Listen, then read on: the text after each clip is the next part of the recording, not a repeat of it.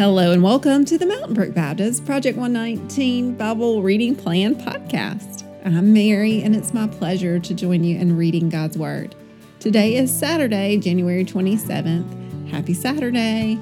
We're still in the Gospel of Luke. We're moving into chapter 7 today, verses 1 through 10, and then we'll go over to the Psalms and read the first half of Psalm 109. This passage in Luke chapter 7 is about Jesus healing the centurion's servant. And fun fact about me, my high school mascot was a centurion. And so we always knew that that was a soldier that was in charge of a hundred men. And so, anyway, I don't know how that goes along with the Bible, but just a fun fact about me. Okay, verses 1 through 10.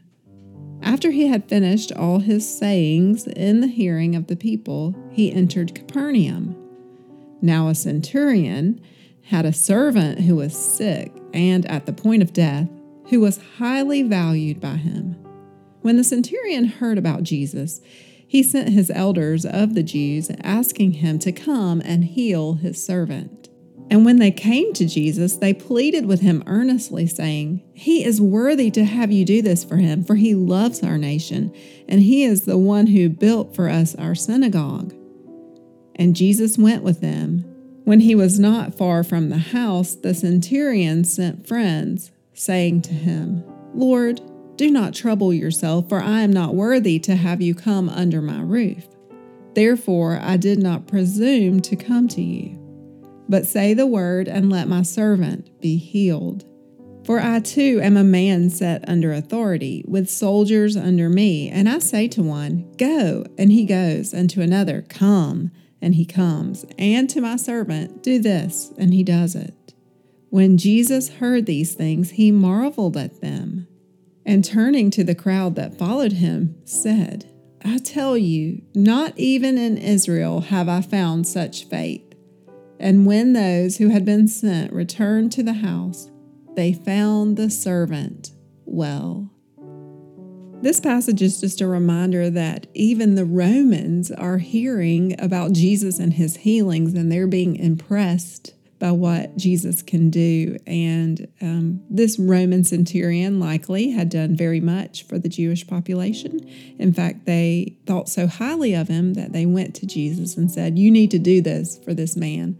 But the centurion recognized something about Jesus that many others didn't. Jesus did not have to be in the physical presence of the one needing healing his power is so great that he can be on the way or not even nearby, but he says the word and the man will be healed. And that's what this story reveals today. And I love this section of scripture because we get to hear about a lot of Jesus's healings. And my prayer for us today is that we will just celebrate his healing power and just think about how wonderful and other our Lord is, that He has power over disease, He has power over the physical um, realm, and He has power over Satan. And so, even in our lives today, I pray that the Lord would heal those in our midst who need a touch from Him, and that He would help us in our times of need when we are overcome with sin, that He would destroy the evil among us. Okay, let's move on over to the Psalms. Today we're in Psalm 109. We'll be reading verses 1 through 15. The title in the ESV is Help Me, O Lord, my God. To the choir master, a psalm of David. Be not silent, O God of my praise, for wicked and deceitful mouths are open against me, speaking against me with lying tongues. They encircle me with a word of hate and attack me without cause. In return for my love, they accuse me, but I give myself to prayer. So they reward me evil for good and hatred for my love. Appoint a wicked man against him. Let an accuser stand at his right hand. When he is tried, let him come forth guilty. Let his prayer be counted as sin. May his days be few, may another take his office. May his children be fatherless and his wife a widow. May his children wander about and beg, seeking food far from the ruins they inhabit. May the creditor seize all that he has. May strangers plunder the fruit of his toil. Let there be none to extend kindness to him, nor any to pity his fatherless children. May his posterity be cut off. May his name be blotted out in the second generation. May the iniquity of his fathers be remembered before the Lord, and let not the sin of his mother be blotted out. Let them be before the Lord continually, that he may cut off the memory of them from the earth. Woo. We'll talk more about this psalm tomorrow, but I want to give you a little of what Douglas Webster says about this psalm. First of all, he entitles the chapter on Psalm 109 a hard psalm. He says Psalm 109 teaches us what to do with our anger. The psalm's fierce language is not an embarrassment, but a blessing, because without it, we might not know how to pray out our hate. The psalmist leads us emotionally and shows us how to pray where we can push past our hate.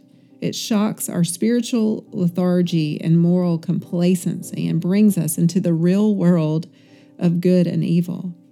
And then he made a good point that I'd never thought about. The Apostle Peter used the Psalms to process Judas Iscariot's betrayal and his replacement.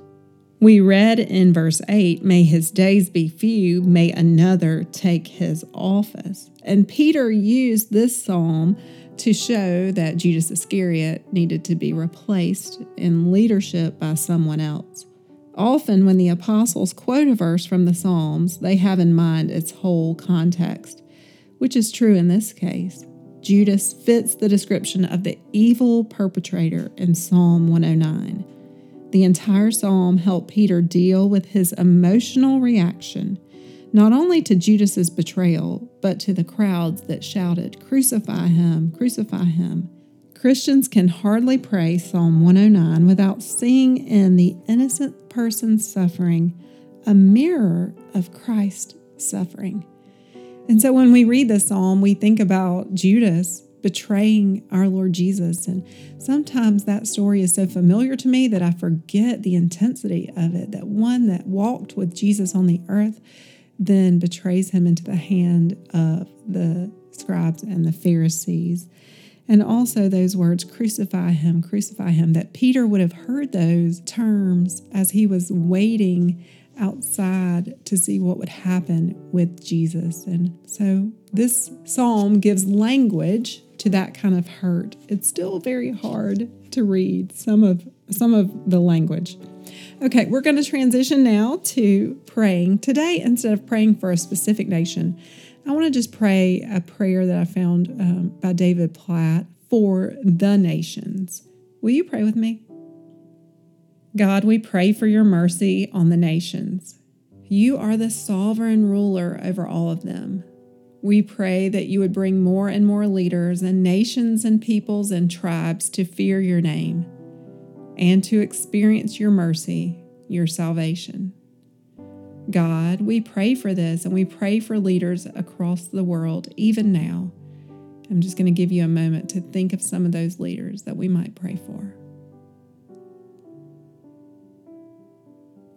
God, we pray for President Biden in the United States. Lord, would you give all rulers an awareness of you as Lord and King and Judge? And when you open their eyes to the reality that you are Lord, they need your mercy.